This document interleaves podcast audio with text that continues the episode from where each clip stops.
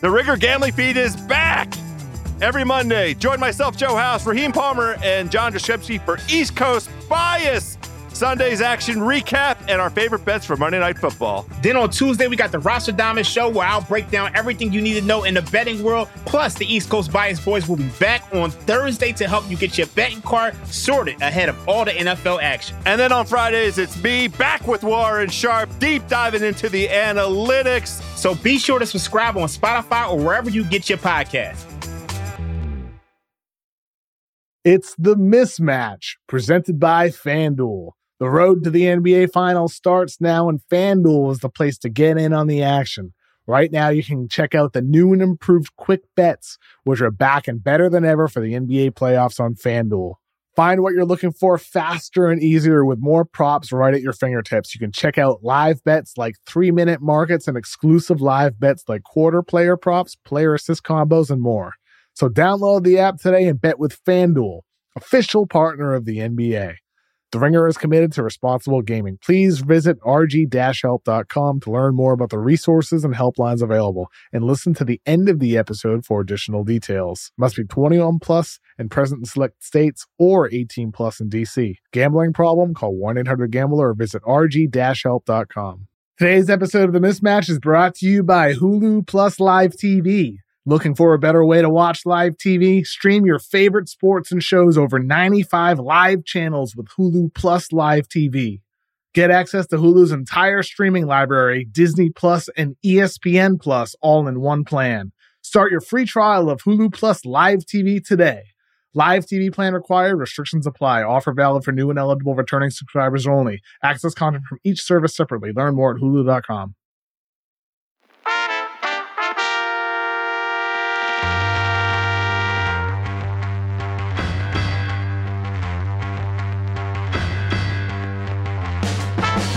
Welcome to the mismatch. I'm Chris Vernon, and joining me as he does every Thursday night from theringer.com is Kevin O'Connor, aka Kevin O'Bomber, Kevin O'Concert, Kevin O'Climber, Kevin O'Camera, Kevin O'Candyland, Kevin O'Blazarian, Kevin O'Sphere, Kevin. Verno! It's Thursday night in the NBA. How are you doing? Man, we have had a lot go on since we Oh, last yeah. spoke. We Uh, now we are- a lot- a lot of drama.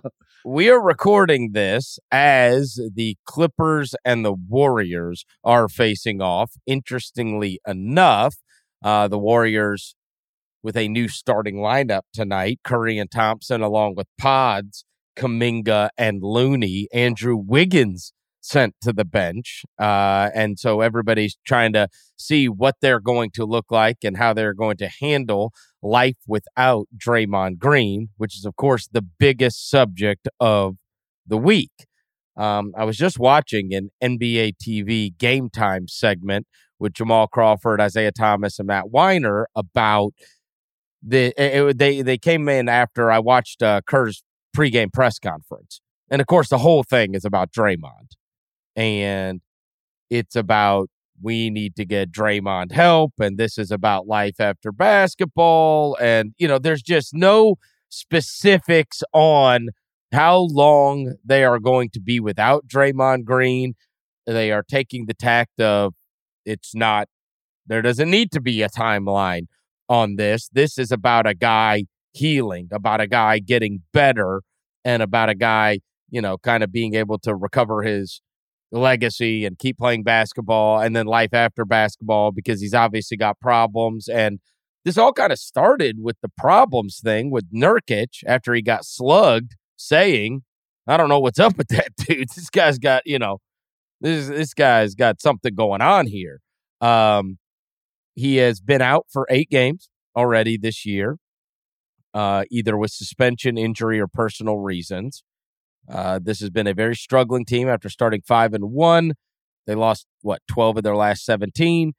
And what do you make of us being in this situation now, where Draymond Green just has an indefinite suspension from the NBA?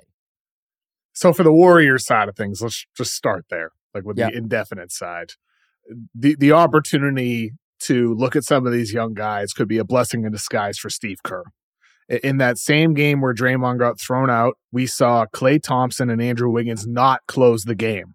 we saw Kerr go with the younger guys to close that game, which is something that Warriors fans have been asking for for a long time to give Moody and Pods and Kuminga more consistent opportunities. So no Draymond for a certain amount of time. This could be the opportunity where Kerr has no choice but to to give these guys heavy minutes. And we'll see how it plays out, but they've been good with the chances they've been provided. So I think that's that's A. Like that's that's the first thing I'm thinking about if I'm a Warriors fan right now. Like, oh great, we're gonna get to see the young guys. The the from the Draymond side of things, like clearly that dude needs help. Right? Like I think like you mentioned the Kerr quote with him saying it's about more than basketball. It's about helping Draymond, the one who choked Rudy Gobert, the one who punched Jordan Poole. That's the guy who needs to change. He's listing all the things he's done. The one who stomped on Sabonis. like it's happened a lot in the past year.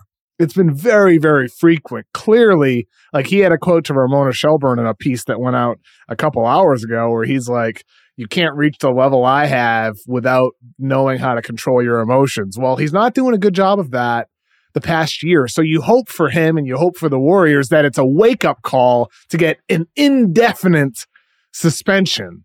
Uh, the other side of it is like I don't know why the NBA just doesn't say 25 games. Instead, they're just going with indefinite. Like, what does that mean? What's with these vague suspensions? Like with John Well- Morant last year. Well, we saw that with John. He's Yeah. gonna have a, he has a checklist. Like, what's with Right. the vagueness? I wish they would just pick a number uh, that, that feels like a, uh, more than just a little slap on the wrist. Right now, who knows what it's going to be?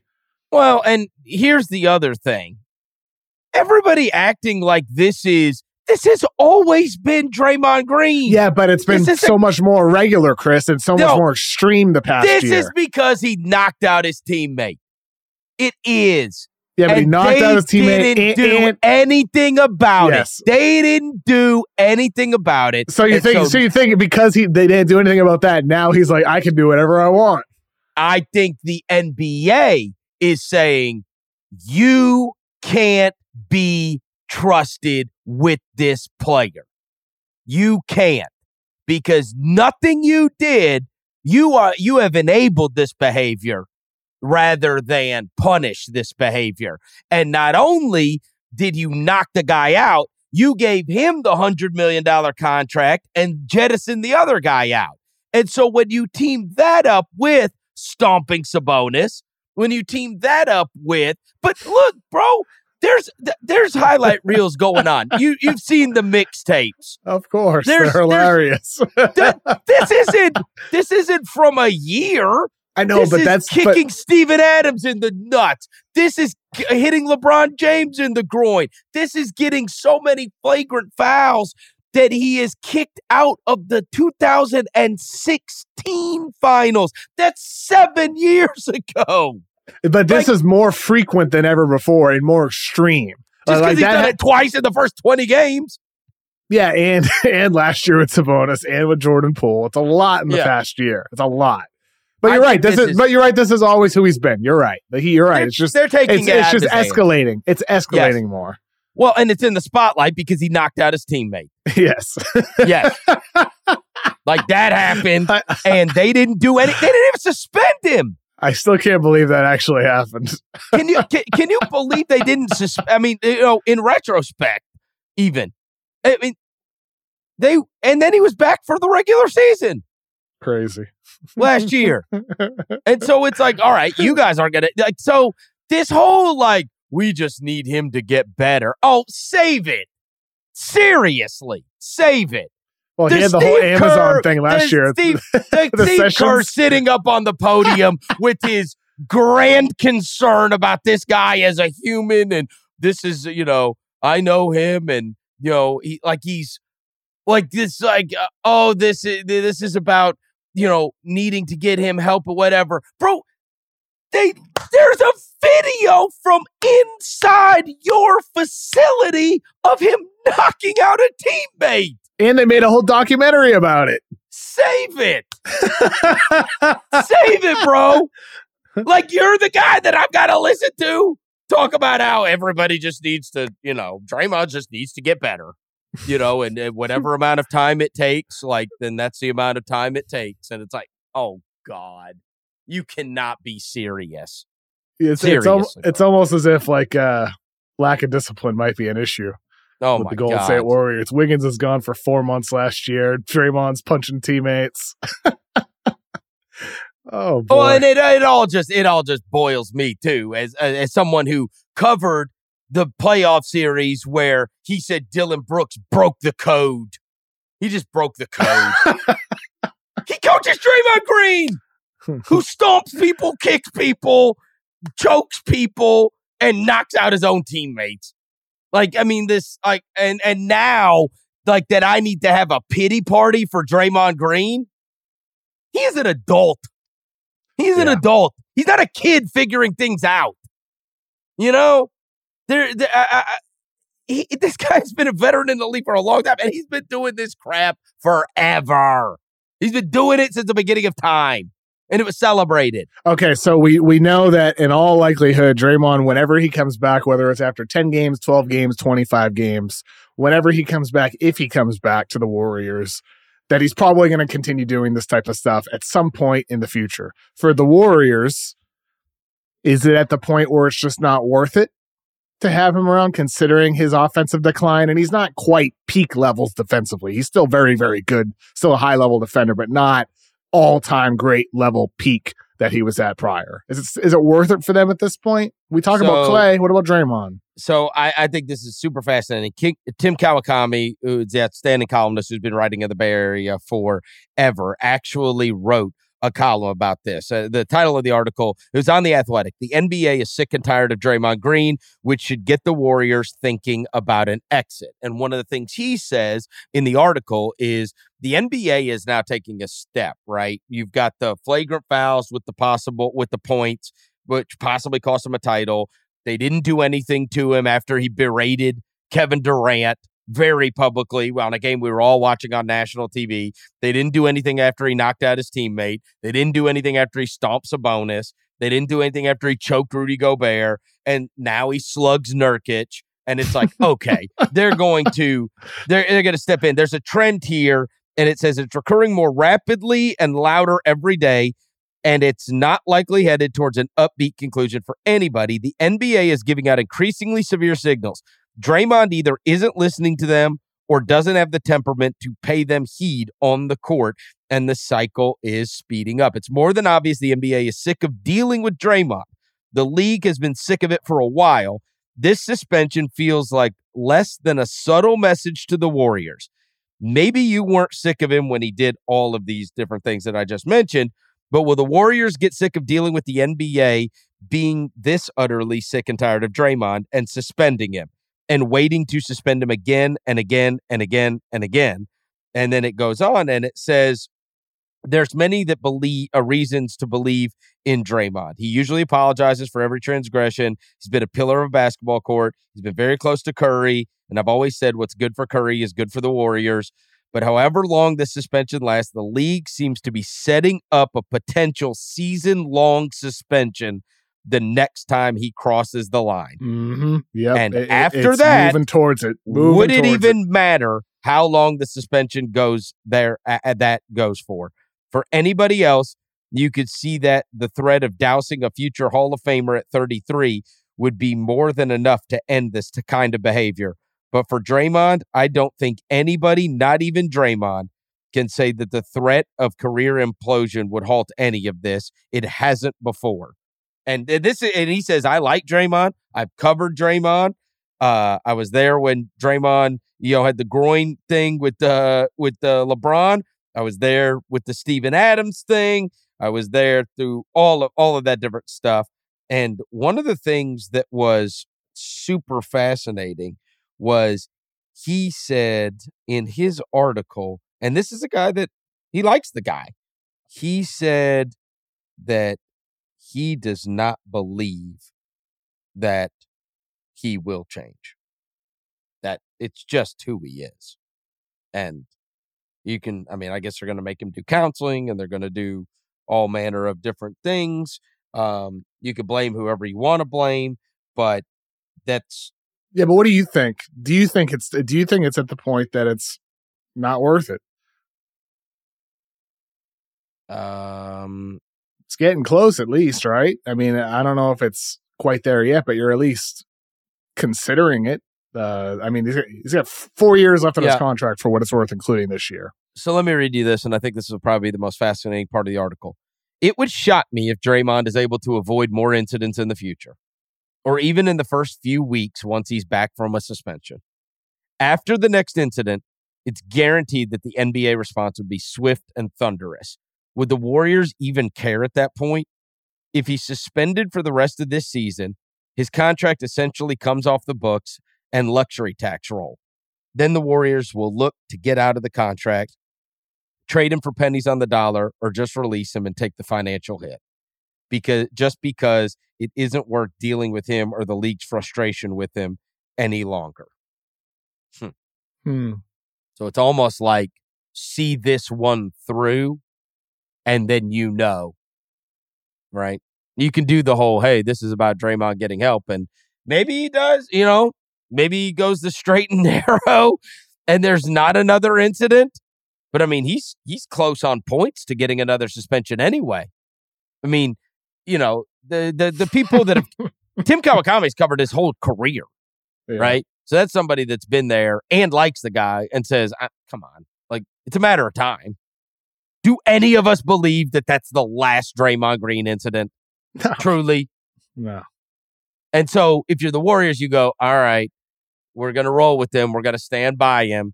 He's gonna come back from this." And then, like he says, that's the that's the that's the money quote in this article to me, where it says, "If he's suspended for the rest of this season." his contract essentially comes off the books and luxury, luxury tax roll. Would the Warriors even care at that point? Hmm. You know, it's almost like, hey, play this thing out. He'll get, you know, and if he does something again, the league's gonna, the the, the league's taking care of this right now, and then the league will take care of it again. I don't think he'll. It, there, what kind of odds can we get on FanDuel for the rest of his career is incident free? Come on. Like a billion to one, I know. right? I mean, Yeah. I you know, the guy and, and and it's I get it. It's a lot recently, but this is not eh, like when eh, when I think of people that are able to uh that, like, that really need help and you could tell like man this guy's really going through something this is a different yeah, something's up with him that's a different guy than i knew before right that's not you know this is this is somebody struggling and maybe it's off the court stuff or maybe it's whatever or maybe it's the pressures bit uh, uh, you know maybe it's they're not you know coming out in the third quarter and dropping 25 to 2 runs on people anymore. And so you know yeah it's frustrating. Like you know it's the hard part when you were the best of the best in the world and now it's a, it's a struggle and you lose a lot. Um but in terms of this like this guy needs to talk someone and he really needs to get help i would be so much more compassionate about that if this was like man what's up with this guy? He's really off the he's really off the reservation recently. Is there something going on with him?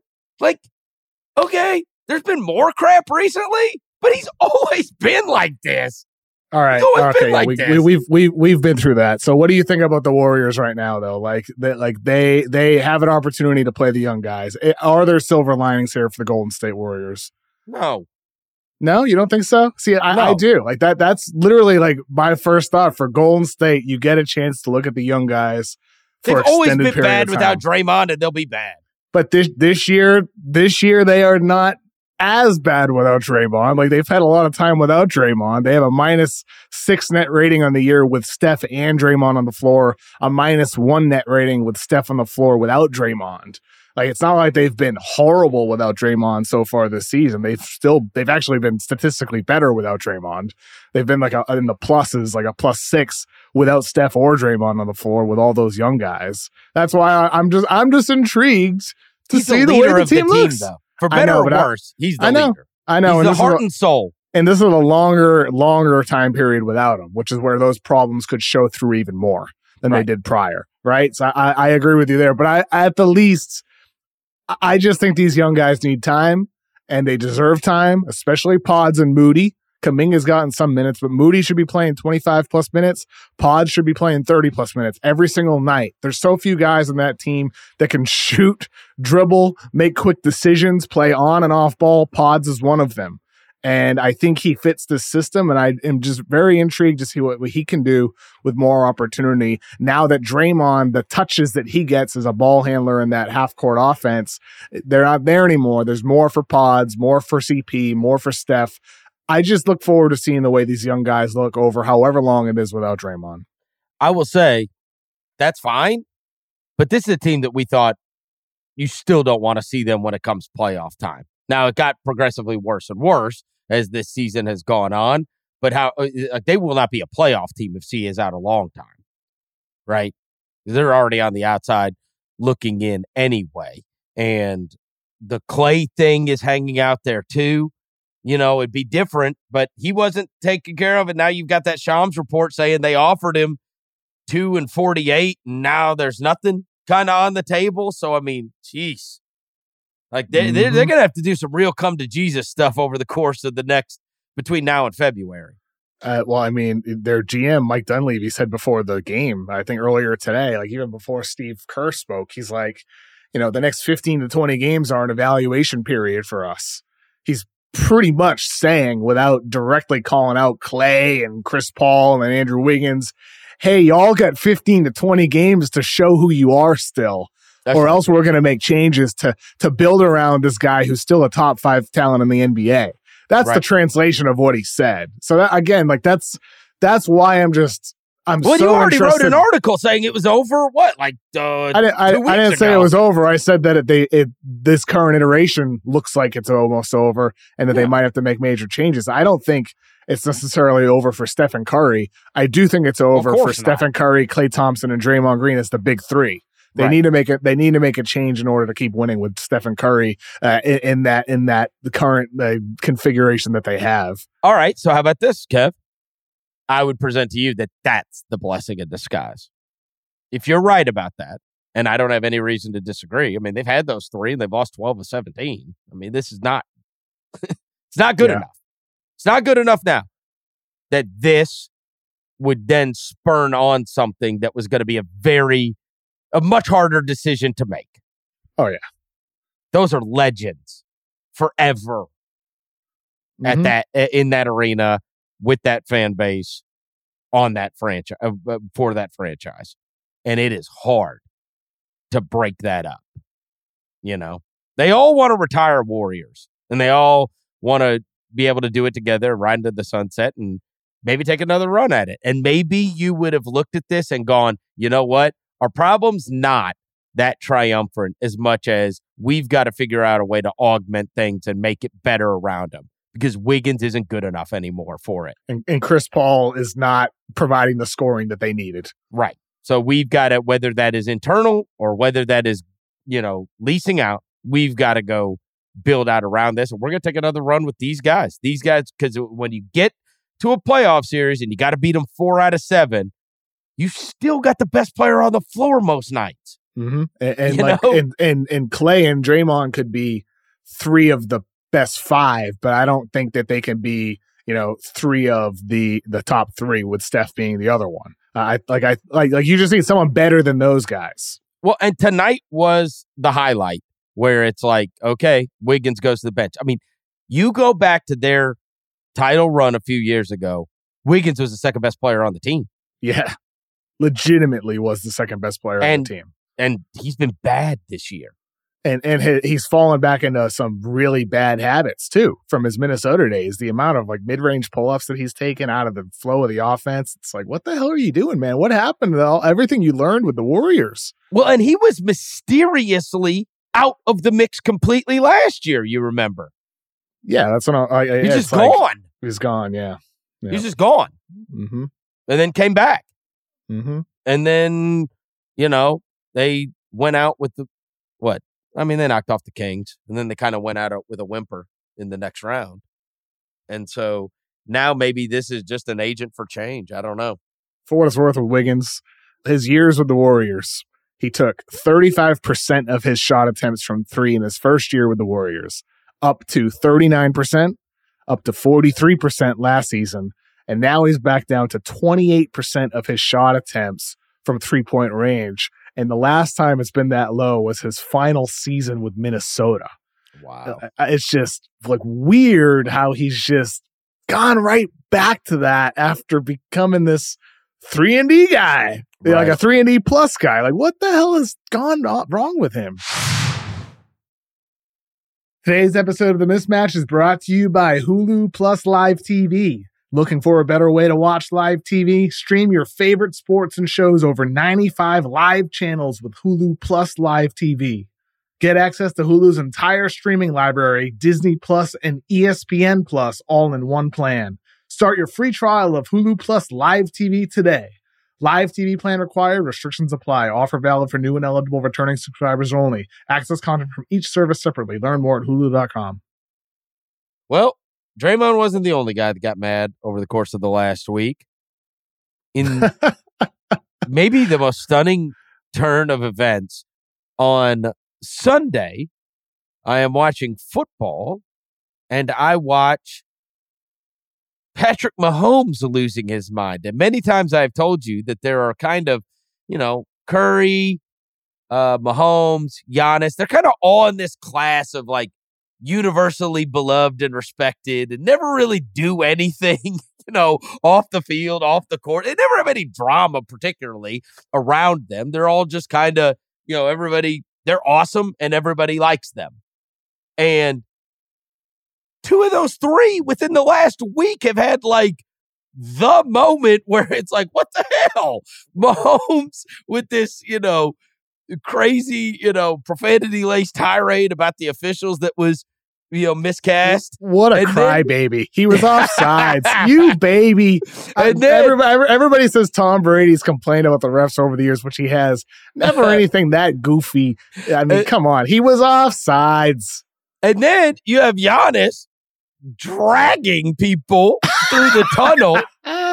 And uh, I got to tell you, I had the most hilarious experience uh watching that unfold. So you know how you're like scrolling on your phone and you're just speed scrolling, you're looking through stuff or whatever. So the video pops up and like it's one of those like auto plays, and all I'm seeing is Giannis flying into the tunnel, and I'm uh and my my phone's on mute. So I'm like, oh my god. He's like, uh, it A looks like a guy running A to get into a fight. Yeah, I'm Yeah. like, holy hell, Giannis got a fight. And then I read the story about him. It's about a basketball, and I'm like, what? What is going on? And then you see the just intense pettiness of all of this. Giannis scores 64. Now, Incredible. Franchise I- record for the Bucks. and you and I were texting about this last last evening. It's like the Bucks.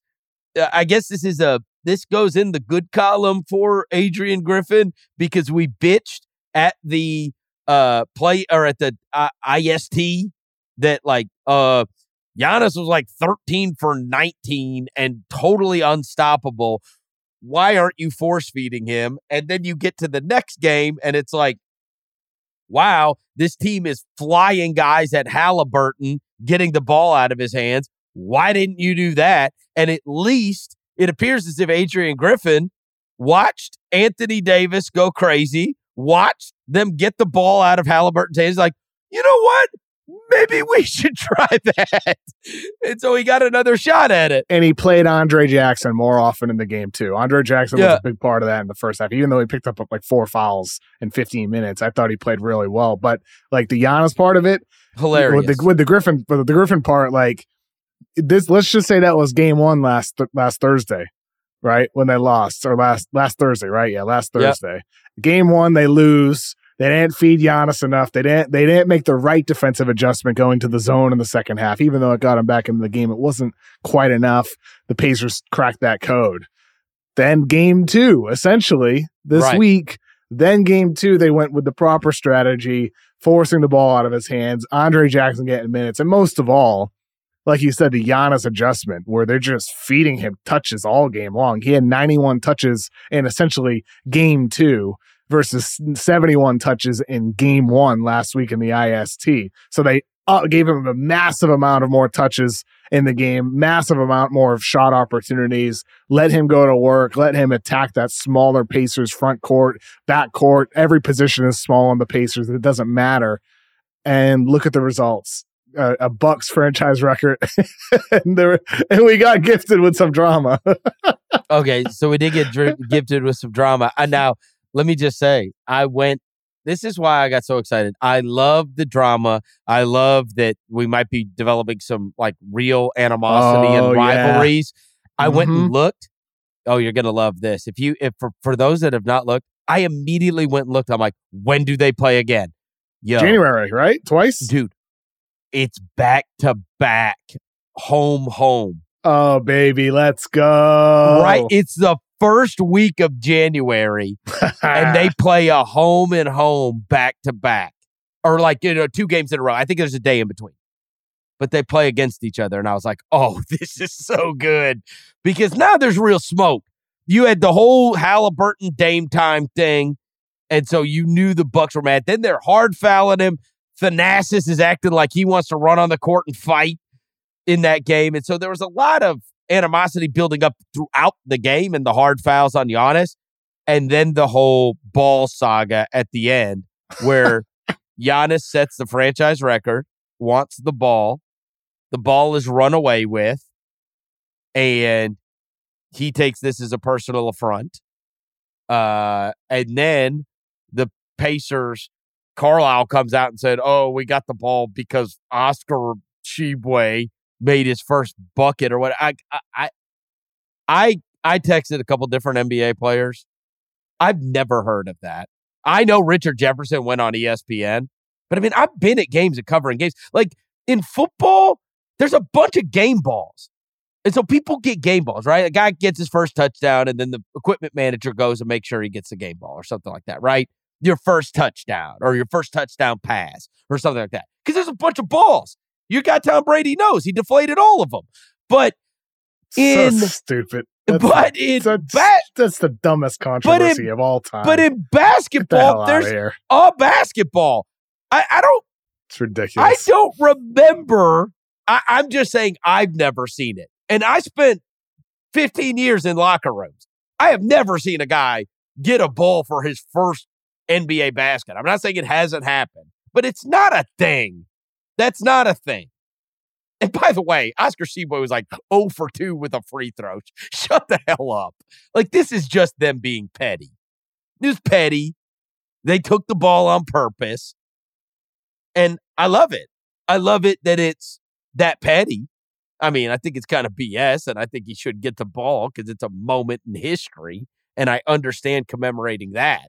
But his 64 franchise record is much more significant than Oscar Tshiebwe's free throw that he made. Like, give me a break. It was all just about being di- they're being dicks. They of were. course, A- a- and I guess I guess for Giannis, it may it may have been about more than just the 64 points because I saw someone tweet out a photo of a ball that he had had after a game before where it was like signed to his you know deceased father to his mother, like saying this is for you Mm. to their dad, and I guess apparently he gives some of the game balls to his mom. As a gift saying like this this is Ah. for for him this and and and like today I scored 44 points was like I think the ball years ago. I guess maybe this one he signed says and today I scored 64 points. It's just a it seems to be a family thing um for him which I guess I guess I can see why if he loses his mind over It's it. also not unreasonable for him to want that ball. of course it's 64 points it's a franchise record. I'm sorry Oscar Tshiebwe. And I think if they'd have just been cool about it, he probably doesn't get that angry. But I'm not defending his anger. I mean, his, his anger went too far. I loved him screaming at Halliburton yeah, Like- that's crazy. like, there's a way to go about it and say, "Hey, he he this is important to me. I want this ball." but he knew the reason he lost his mind is because he knew you guys are just trying to be dicks. yeah, exactly. There's no, 100%. there's o- it's the only reason that ball's not right here. And then coming up with the cockamamie, we got that for Oscar Tshiebwe. Oh, stop, stop, come on, that's ridiculous. Mhm. That's ridiculous. I asked three different guys if they had their ball from their first bucket. And they were like, what? What? Like, they didn't even feel stupid asking for it.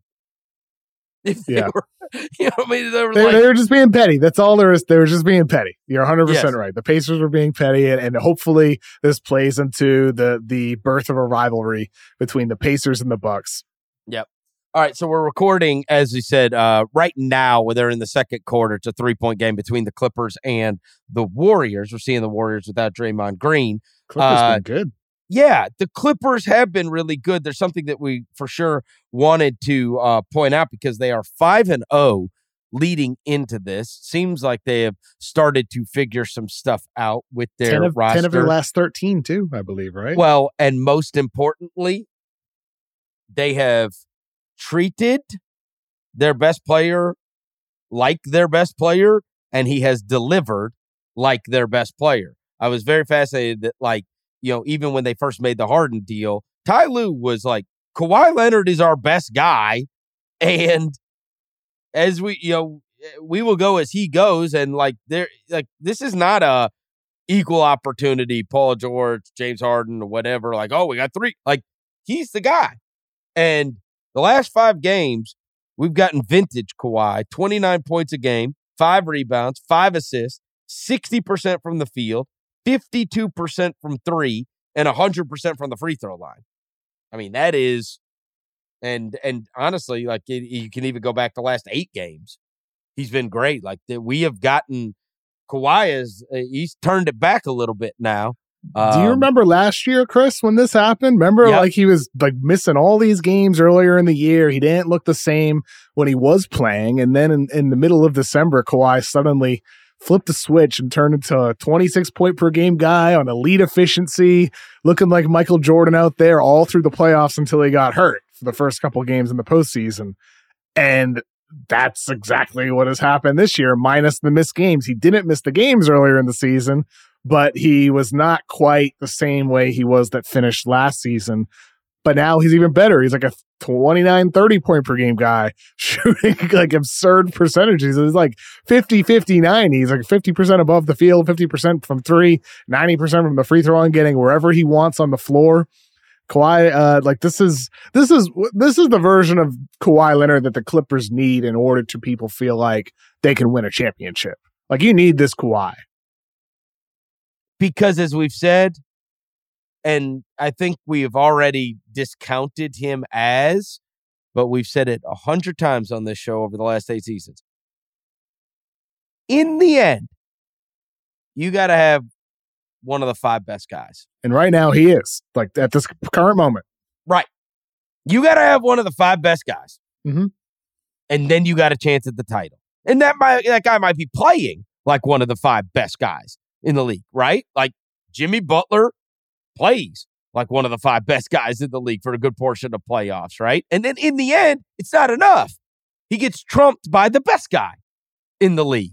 But history tells us that very rarely are you ever going to find a team that you can't make the argument. And I got to tell you, as you were talking, I'm sorry for laughing, but in the background, I see Daniel Theis screaming. And he went in for a uh, he went in for a, a rebound, and Chris Paul just leveled him. and I'm like, oh, so Draymond's gone, and now Chris Paul gets to do that. Like now we're gonna get the Oh Chris my Paul gosh. moments. So unbelievable, so unbelievable. Oh, he got a flagrant They for gotta have it. Yeah, they got a flagrant. So he's got. Look, they haven't lost their edge yet. Uh, I'm watching the clip right now. Draymond goes out and Chris Paul comes in.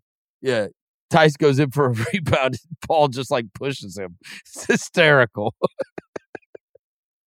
oh, that's what was going on in the background while we're recording this pod. Ah, I don't know if that's a flagrant. I like I like the aggression on a box out. I like the little guy boxing out. It wasn't really box out. Ah, I don't know. I'm, I'm Kind of just cool with pushed him down. Maybe it's the one angle Anyway. that I'm seeing, but you know, What's the ceiling for the Clippers?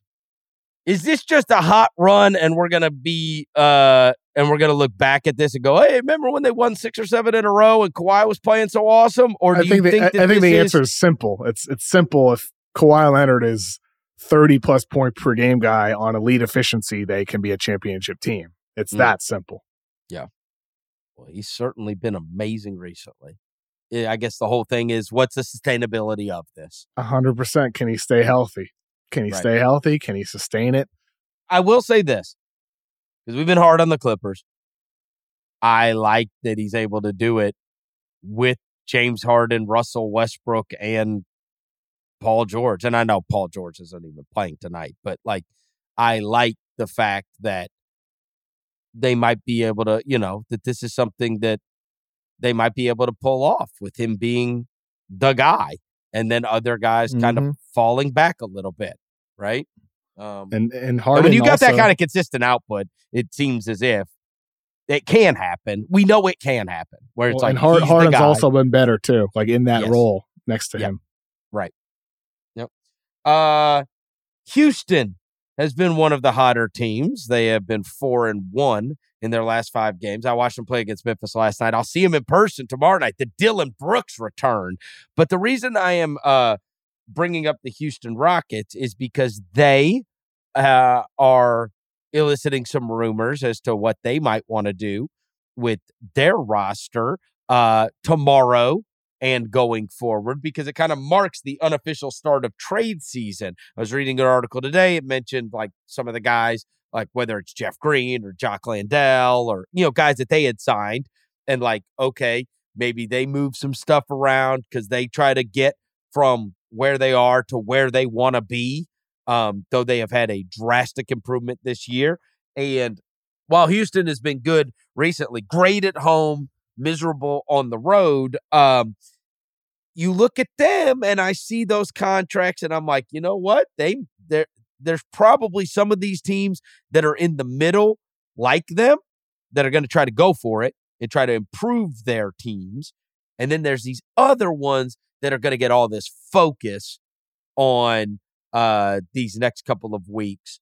And those are first of all, the Raptors and the Bulls. Seems like we're in we're in Raptors Bulls hoop pipe season already. Uh LaVine didn't play tonight. DeRozan did. You've got DeRozan, you've got LaVine there. You've got Caruso. two- Yep, Caruso. Two major components in Toronto in Siakam and OG Anunoby um, as possible uh, moving parts. And so, what do you make of it uh, with now guys that have been signed? Everybody's available to be traded for the most part starting tomorrow. And you also have uh, the stories coming out about like guys that have not been able to come to contract extensions. And so that informs us like, okay, now we're kind of between now and February, and we know this team is going to try to get assets back and doesn't want to lose said players for nothing. What do you make of it? Uh, both the Raptors and the Bulls. Uh, I mean, we talked a lot about DeRozan on the last pod, so you know, kind of leave that to our past conversation. But I think with with LaVine, I know Michael Pina in, in his article today on the Ringer like suggested Zach LaVine to the Pistons for Jaden Ivey, Joe Harris, and Alec Burks. Like just you know, kind of like get the Pistons a, a higher upside score next to Cade, Ivey, get him in a new situation. Um, I heard when I was in Vegas that the Lakers aren't really that in on him. Like LaVine and Klutch might be in on the Lakers, but my impression is that the Lakers aren't in on LaVine. I don't really know what the best fit is for for Zach LaVine. Like looking league wide, I still look at the Sixers and I remain intrigued there with the backcourt fit next to Tyrese Maxey, having them both fly around Joel Embiid. I think Embiid, uh, you know, having him at and the back line and having Kelly Oubre and all their guards and wings that they have uh, that covering on the wings. I, th- I I'm I'm still intrigued by the by the Sixers. I think that is the best fit because he's do. not. Then you're not counting on him. yeah, not at all. You're just highlighting his greatest strengths. That's right. He is an asset for you, but he's he doesn't even have to be your one or two. Even and and I don't know, like, but who like who else besides that? Like the Detroit idea that Pina had, like, I get it. I, I think it's a solid idea, but I would not. I, I could see the Pistons doing it. I would not do it if I were Detroit. I would not do that, but I could see them doing it. I just I just have a hard time looking around the league and seeing a fit for Zach LaVine. There's like a lot of teams that already have guys that can kind of do what he does for their teams. I, I don't know. Like the Philly, Philly you don't might like be the, the Lakers thing. I don't I don't love the Lakers fit unless they can also get Caruso in the deal too. But what if you could package up like you know if you're not losing anything that you really care about, like Russell? Well, I'd ra- if I'm the Lakers, I'd rather get DeRozan and Caruso. I would do something like DeRozan uh. and Caruso for L- D'Lo and Rui, or D'Lo and Vincent and Hood-Schifino, like some combination of, of players that work financially. What if Uh, they ask for what- Reeves? No, You wouldn't No, not a chance. even to get those. You don't think that better equips you to beat Denver, who wiped the floor with you? I think you need to keep Austin Reeves. He's too important to your team, unless like it's an obvious upgrade. I'm not sure he's an obvious, you know, uh, but are they good enough Reeves right now? Are they good enough right now? Are they better equipped to beat Denver than they were a year ago? No, not necessarily. No, but like Denver also needs to prove that they're as great as they were last season too. Yeah. Well, maybe so. But they do. I do think the Lakers need to make a move. Yes, I do. I do. But I just, I I don't know. I don't. I, I don't think it's LaVine. I, I think it's more DeRozan, Caruso, or one of those two. Well, Maybe not both. DeRo- you know DeRozan would love it. He's an LA guy, and Ab- absolutely would. and it'd fall off your books, hmm right? Or Yeah. or you might actually he might be one of those guys that's at the point of his career where you could get him on an unbelievable the, deal. The mid level, you get him for Right. twelve million annually potentially. you get him on an up a bargain. unbelievable deal because he's back home. Yes. He's in LA, Competing for He's- yeah, championships, competing right? for championships, yes. right? Yeah. To I- me, I- to me, like that's honestly- the guy I want to go for if I'm the Lakers is DeRozan Caruso. Uh, I would rather have DeMar DeRozan than Zach LaVine. If you're the Lakers or just in general for any team. Any team Mm. right now, even, even the Sixers, he is the better. even even Philly, even Yes. Philly. See, with He- Philly, I'd rather LaVine, which is the No. weird part of it. no, because of his contract. I, I understand. LaVine's that. got the monster contract. Like the DeRozan's is falling off my book. It's reasonable and falling off my books if it doesn't work. fair, fair, fair. That's very. That's fair. why, Yeah. uh, to me, he is the he's the asset. Yeah. And then and then you could re-sign him for like twenty million, like or even fifteen million potentially. If you're the Lakers, it's a hometown discount. Right. Or if you win big, you could also possibly get him at a at a reasonable price. He's made a fortune over the course of his career. He's kind of like, you know, now he's he's this is now like It's winning time, yeah. And it's and, and, he, and he's still a good player. for sure. He's still a guy that could he 40 last week in a game. So I mean, this guy is Mhm. still a bucket. Yeah. I um yeah. And uh, what about what about Siakam and uh and Anunoby? Do you think that Masai played this wrong? Because do you think Probably the, the value didn't go up on those guys? no. Value's not up now. with Siakam, I'm intrigued by Indiana. Indiana for Siakam makes some sense to me because he can do some two man game stuff with Halliburton. Ideally, Hmm. you'd rather have someone a little bit bigger than Siakam, like who can run DHOs with him and all that type of stuff, like you see with Jokic and Jamal Murray, or you know your former center Domantas Sabonis with all their guys that they have at the guard spot, Fox, Monk, all that. Um, but Siakam, Halliburton, two man game stuff could be really fun. You think it's still five first round picks for uh OG Anunoby or no? no, it's not. Oh, you don't think so? No, I don't think so. I saw an article where it said that Mark Spears mentioned Keldon Johnson as kind of like odd guy out in San Antonio. If somebody moves, I love Keldon Johnson. He's rock solid. I take a run at him if I'm some if I'm a team out there and needs a wing. Yeah, I, th- I think Keldon Johnson is one of those guys who he's just like almost too far ahead for where the Spurs are and will be the next couple of years. Yeah. He's like it's just such a good two way guy. When And they've got Vassell, they've got. Sochan, and it's kind of like where does he fit amongst it, you know, you gotta you gotta they're figuring out who they're gonna dedicate to. Are you building this Yeah. out with Vassell, Sochan, and Wemby? And right? Then there is an odd man out. Sure, and you could also get a good amount for him in return too, because he is one of those guys who you project him as a a good fit for a championship team. And you want to talk salaries? He makes twenty million this year, then nineteen million, and then seventeen point five million, and then seventeen point five million again. So he hits free agency in twenty twenty seven, and at that point, he's only going to be uh, twenty eight years old. Like he's Hmm. still young Yeah. and he's on a, a descending contract. So for the Spurs, like you could you could make the argument that it makes sense to keep him, um, for that particular reason. But if you're another team, that also increases his value even more with his youth and his current skill set and his salary. If you feel like you're actually contending over the next two, three, four years. Well, and if you're not going anywhere, he's a guy you could really get assets for, as you said. He's yeah, got value for sure. He's got value. Yeah. I like 100. percent So when I, I saw, too. I perked up when I saw his name out there. I'm like, wow, Keldon Johnson, maybe. So you know? if Keldon Johnson is available, right? Let's just yep. say he, he is available. Okay. Isn't isn't he the type of guy that might actually be more intriguing for? We're talking about the Sixers with LaVine and we're talking about the Lakers with DeRozan. Isn't Keldon Johnson actually the more intriguing fit for those teams and basically any other team that is trying to add something because of the skill set? I, I, think he fits in virtually any team. Anywhere.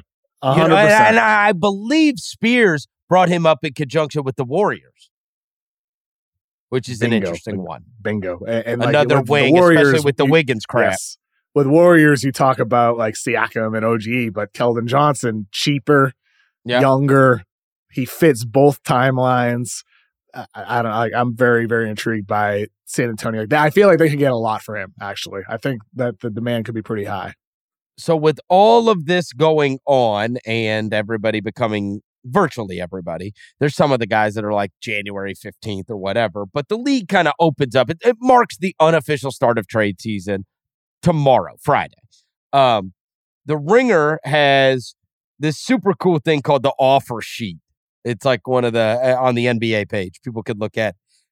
And it kind of names different guys. NBA rankings. Rumors. A- NBA yeah. rankings.theringer.com. Yeah, and it's it names different guys and whether uh, you know how how big the rumors are or not. But the the thing that stood out to me the most when I was scrolling through, which made me think the most, and let me give credit where credit's due. Uh, Justin Verrier wrote this.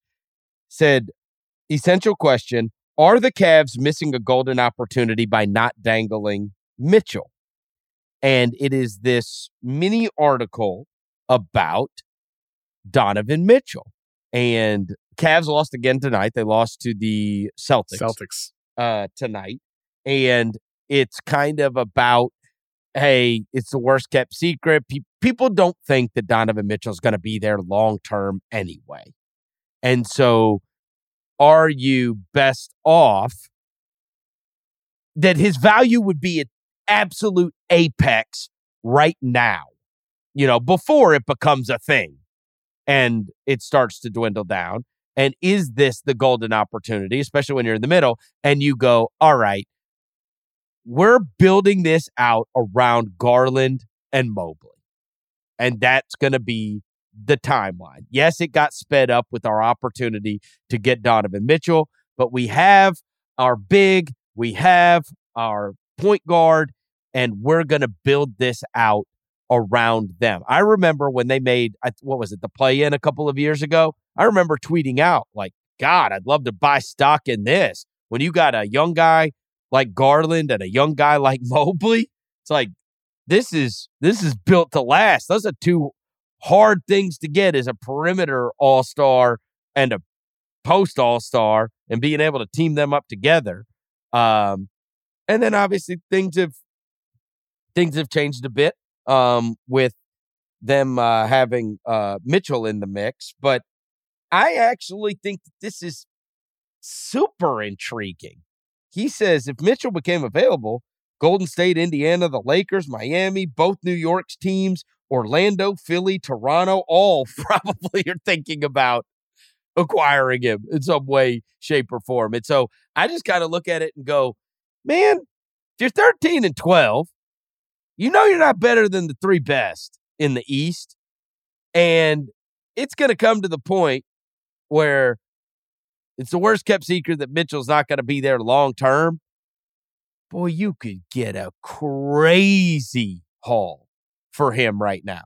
I mean, that is a great all star, an amazing playoff performer at his absolute apex as a player. Like he's ready to help you go win right now. And it's not the best fit there. And it doesn't necessarily fit the timeline of what Mobley will eventually become and what Garland is when he's at his absolute best. I I actually buy this. I I was convinced. I was persuaded by reading this. Like, man, this would be this would be a perfect time. And I actually think you could still build out a hell of a team. They don't have enough good players. They need more good players. and so, how do I build out around Garland and Mobley? This would be the way. I like it. What do you think? Who were the teams Justin listed in the article? Oh, he listed everybody. I mean, he he said Golden State, Indiana, the Lakers, Miami, both New York teams, Orlando, Philly, Toronto, all kinds of teams. Maybe even Chicago or Houston. You're like maybe a third of the league. Yeah, so he listed a lot of teams there. Yep.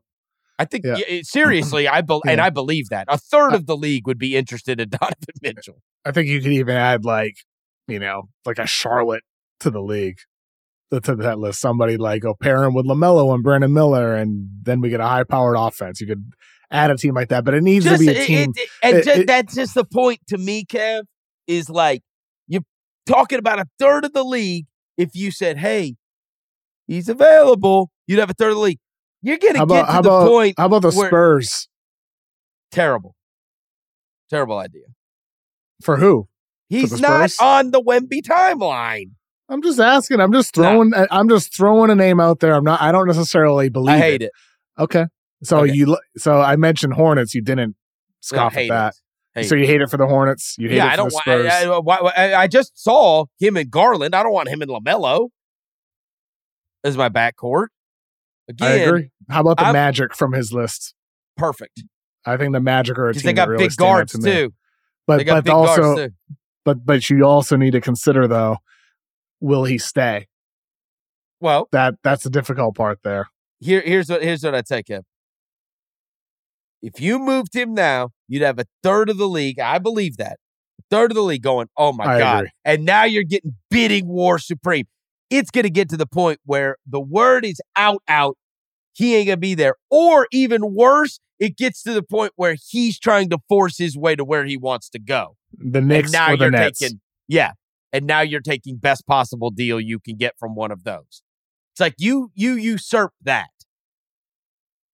if you move it. You know what I mean? There there's always that timeline. I mean, isn't this what we talked about earlier in the year with the Cavs struggles? Like they probably at some point, if this continues, need to break up Garland or and Mitchell or Mobley and Allen. Like it, like I think as this continues, they continue just being blah blah average. Right. They're nothing special. And here's the thing, though: even if you do move Mitchell, even if you do, Evan Mobley still has not improved in the ways they need in order for the Allen Mobley front court to be optimal. That right now the team is better with just one of those two bigs on the floor rather than both of them. That shows up in the numbers. It shows up like when you just turn on the games on your TV and you're watching the way that offense operates. Mobley needs to extend his range for it to work with the both of them. And it I hasn't agree happened with yet. you. He needs to improve. I would also tell you that right now, um, Evan Mobley is 22 years old, and he will be a better player at 23 and Okay. 24 and So 25. did, did, did you 26 and accelerate? Did you accelerate too fast Of course you by did. going? Okay, so that was the mistake was going for Mitchell in the first place. Then Teams always do this, but sometimes it works out. I You know, know, sometimes, sometimes it. Sometimes so, it works so, out. so are you willing if you're the look, Cavs? that is uh, look. That is okay. the but, uh, what I okay, go ahead. what- are you willing to take a step back? Then that's what you're saying. If you're Cleveland, you don't need a deal that maintains your playoff footing. You're willing to take a step back, is what you're saying. I, I don't know if I'm taking a step back with what I could get for return for him. Uh, But if you lose a 30 point per game guy who's a proven playoff performer, you're taking a step back. But Unless what if it's I like get, getting what if I get what if I get four good players? I mean, I got I need don't players from that team. Look, you could speed up the timeline, and sometimes it works. Last year, it looked like you know they were one of the teams that was like a home court advantage team. They got waxed by the Knicks. Okay, but the best team in the league right now, outside of the Celtics, is a team that did that exact thing, and they've got one year to make it happen one in Minnesota. They sped up that timeline. And that was my argument. Mhm. Bro, that your, your best player is Anthony Edwards. We know that the best player on title teams, these guys, even the best of the best, they're usually 27, 28, 29 Absolutely. they get their first one. And Uh-huh. so, why are you doing that now? Because next year they ain't going to be no twenty million dollars into the luxury tax. They ain't spending a hundred million dollars on three bigs. Like they got to win right now. Can I just ask, eh, are we sure, despite Mitchell being a potential flight risk, are we sure he's the guy to deal and not Garland? Mitchell himself is young. You could I build think- with him as part of the future with Mobley. I think the reason that you're considering that is because a I think Garland can be a multi-time All-Star. I still love him. I don't know why he turns the ball over like crazy now, but I still love him. And also, yes, I I think I could have him as a career player. Yeah, Garland's 23, Yeah. Mitchell's 27. If I and- also if I deal Darius Garland and then Mitchell leaves me in a year or two, Yep. Then then it's a, then it's a screwed. disaster around Mobley. yeah, Garland might be a like a you know a lifer. Yeah. I mean, look, trade trading for Mitchell was, in hindsight, the mistake. They tried to accelerate things too quickly, and now they need to uh, recalibrate and find the best situation for their team by moving him. I do think trading him makes a lot of sense. Yeah. Um, there's a lot of teams that do that though. I mean, uh, and then they got to get their way out of it, right? They become Mhm. there's so many of these middle of the pack teams right now. You know it's not good enough, but like, we, and we started this off with Houston, and they could really improve their roster. Uh, Atlanta, obviously, crossroads, gonna improve their roster. We think Toronto and Chicago will probably go the other way. Brooklyn, one of those teams. They they can yeah, make a I don't move. know They- what I don't know what you do if you're Brooklyn. Do you try to get better from right where you are right now, or do you? I don't know. I mean, if you're if They're you're Brooklyn, if you're Brooklyn, you don't you don't have your picks until 2028. So you're not and you're going about, nowhere. Yes. Yep. You're going nowhere with what you've got. I mean, so how me, do I you, improve it? you look at the Nets roster, uh, and they got everything you want except for the stars, That's right. which are the hardest thing to find. And in fairness, they built themselves to the middle once before and then got the stars with all Yep. those guys. And so you might look up and go, geez, we're going to move off of all these guys, you know, that uh, th- there's a bunch of wings that have value to other teams. Dorian Finney Smith has value to other teams. Obviously, Bridges has value to other Royce. O'Neal. Yeah, they have value to other teams where you could you could get something back for them, but I don't know if you could package all of it and get a star back. I don't know. Hmm. You know, they did it though once upon a time, right? He's Yeah. pulled that off before, where he's just gotten a bunch of good players and they won. You know, they were a middle team and they were fun to watch. That D'Angelo Russell LeVert team, and then next thing you know, they've got friggin' James Harden, Kevin Durant, Kyrie Irving. Like, how the hell did that happen? I do think the timing makes sense for Brooklyn to make a move though, because if you're them, right? If you're the Nets, if you acquire Donovan Mitchell ahead of the deadline this year, you know, you make the first round, you're a scrappy group, you look like you have hmm. upside. you you enter free agency in 2024. You don't have cap space, but you do have the expiring salary for Ben Simmons. And you could use that deal in order to say, like, hey, Toronto, we'll take Pascal Siakam, you get Ben Simmons, and you get a first round pick. If they don't trade him ahead of the deadline, it could be like that that type of deal where it's a sign and trade for your expiring salary. Like if the Clippers implode, we're talking about them on the up and up right now, but if they implode, Paul George or Kawhi Leonard, like that that type of deal is like there's not a lot of free agents to be clear. There's just not many available this Right. offseason, but it does make sense to make a move now and then set up for the summer. Mm. Uh, and then right as we are about to go off the air, I will tell you that that aforementioned game, the Clippers are up at uh, halftime. They're up by 13. Wow. and the King Warriors. Kings and the Thunder in a battle. Three point game into the third quarter at the moment. The Jazz up Yeah. by 30 on the Blazers right now. You ready for this? This was the first game all season long that the Portland Trailblazers were favored. Wow.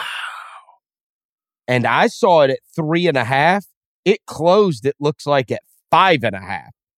Five. So not only were they Jeez. favored, it went up and they're losing by 30. this is the first game they have been favored all season. it's crazy. Boy, Jerami Grant, you get some real assets for him.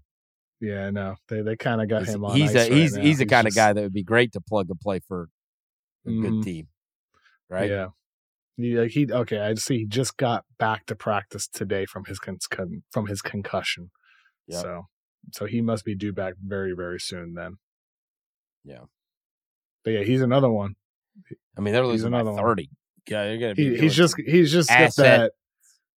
He's got that big salary. So asset that's the tough part. accumulation, though. Him, Brogdon, they'll just be moving all those guys. I don't know, man. I'm not. Yeah, I'm they not. will. I'm not totally sure. They they still suck even with them. Like they don't.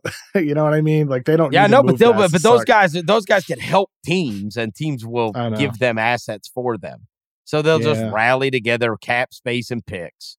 I don't know. I'm I'm not You I'm know. not sure. I'm I, my my impression was with Portland is that they're not in a rush to move any of those guys. Maybe Brogdon because with Brogdon he has overlap with Scoot and with with with Anfernee Simons and Shaedon Sharpe is one of the guys getting touches on the team. So maybe Brogdon, but I don't know about moving Grant. I'm I'm not sure if they're going to do that. What a waste. Maybe.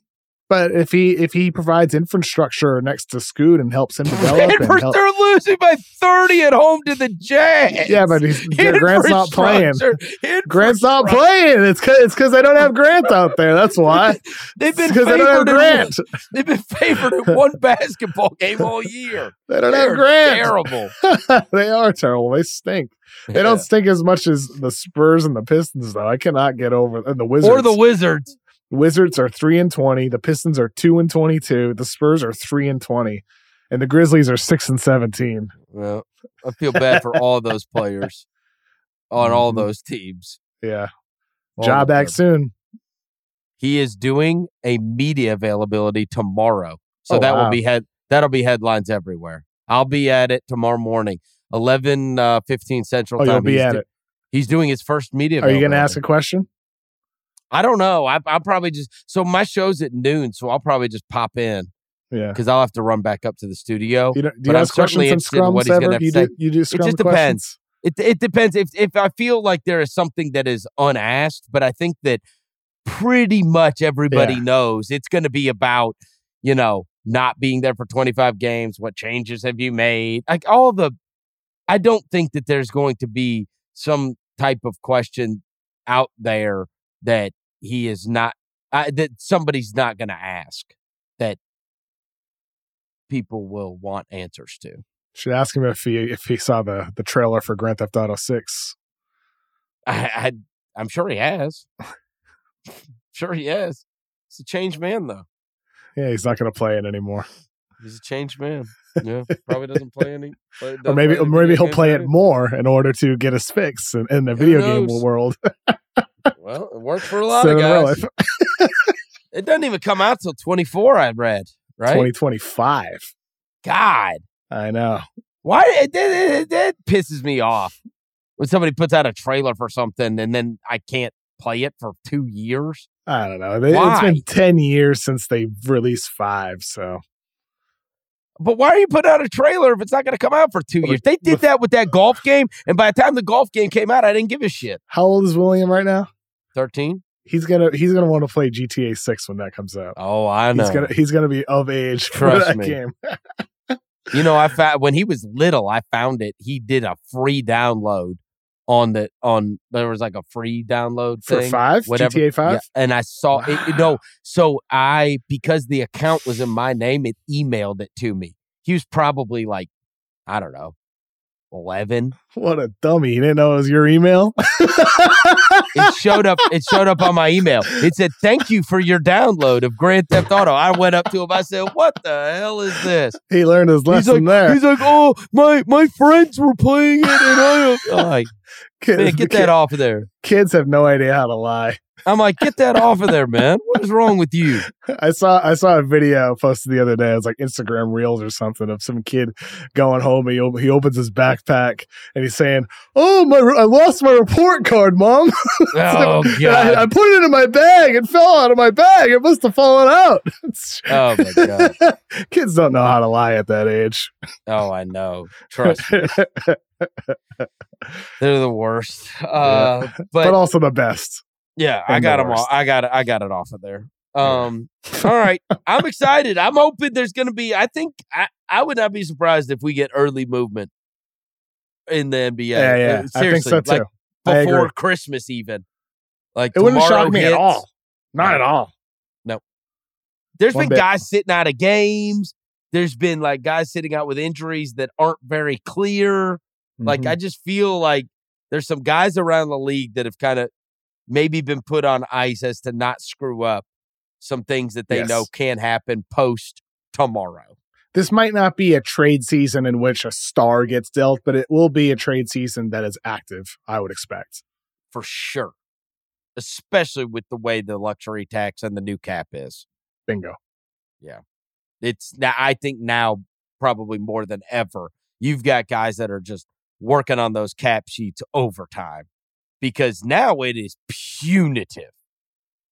That's why we were talking about earlier with the Minnesota thing. Like you can't make a salary reduction move with the team you've got this year. You can't. But under any other circumstances, you probably would. Just knowing what's ahead. But you just got to let this ride. Try to win the title with it.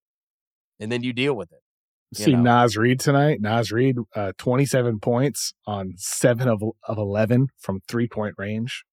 Bro, that's a dude. They got those three guys a hundred million on Mhm. centers next year. like it's untenable.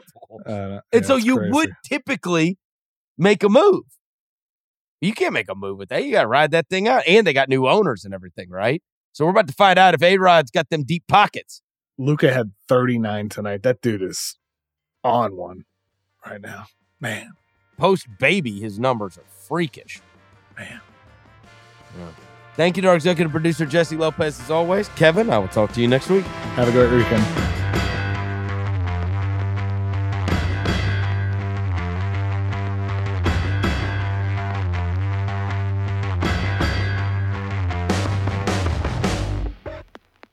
Must be 21 plus and present in select states. FanDuel is offering online sports wagering in Kansas under an agreement with Kansas Star Casino LLC. Gambling problem? Call 1-800-GAMBLER or visit fanduel.com slash RG in Colorado, Iowa, Kentucky, Michigan, New Jersey, Ohio, Pennsylvania, Illinois, Tennessee, and Virginia. Call 1-800-NEXT-STEP or text NEXT-STEP 53342 in Arizona. Call 1-888-789-7777 or visit ccpg.org slash chat in Connecticut. Call 1-800-9-WITH-IT in Indiana. Call 1-800-522-4700 or visit ksgamblinghelp.com in Kansas. Call 1-877-770-STOP in Louisiana. Visit mdgamblinghelp.org in Maryland. Visit 1-800-GAMBLER.net in West Virginia. Call 1-800-522-4700 in Wyoming. Hope is here. Visit gamblinghelplinema.org or call 1-800-327-5050 for 24-7 support in Massachusetts. Or call 1-877-8-HOPE-NY or text HOPE-NY in New York.